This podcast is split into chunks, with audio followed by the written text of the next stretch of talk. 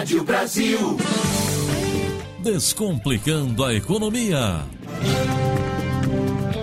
Hoje é segunda-feira, dia da coluna Descomplicando a Economia, aqui no Jornal Brasil Agora, com o professor da PUC Campinas, Eliborocho Vícios, tentando desvendar os caminhos das finanças e também das finanças pessoais para você que nos acompanha pelo AM 1270. E hoje o professor Borô fala o seguinte: a inadimplência em condomínios de São Paulo atingiu o menor patamar desde o início da pandemia.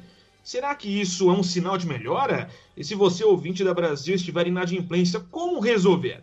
Muito bom dia, professor. Olá, bom dia.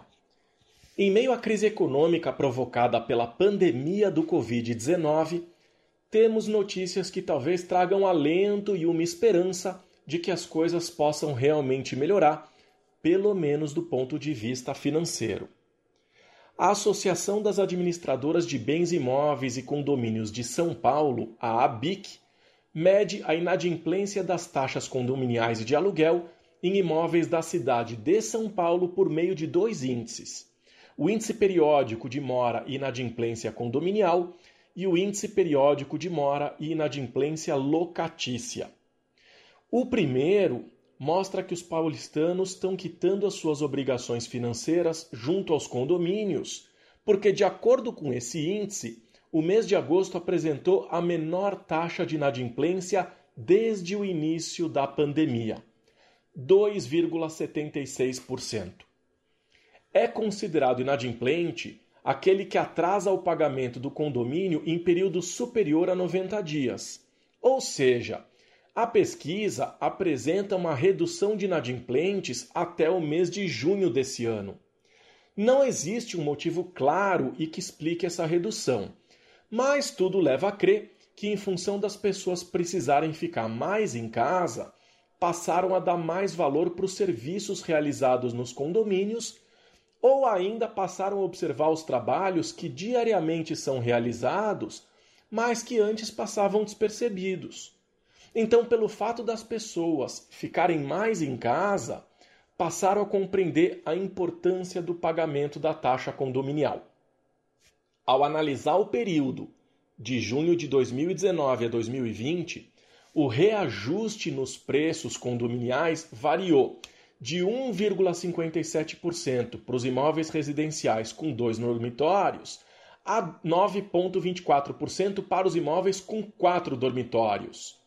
Considerando aí que o IGPM, que é o índice que geralmente é utilizado para os reajustes, teve uma variação de 7,31% nesse mesmo período. Isso significa que não houve queda nos preços dos condomínios mas isso também tem uma explicação. Houve uma alta de mais de 10% nas despesas com pessoal, benefícios e encargos trabalhistas, que correspondem a aproximadamente 50% do total das despesas condominiais.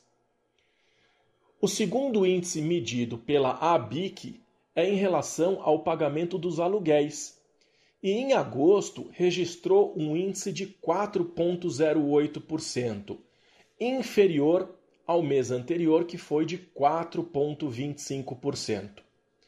Para a associação, esse percentual pode ser considerado dentro da normalidade e atribui o resultado em função das negociações de valores e prazos realizados entre proprietários e inquilinos.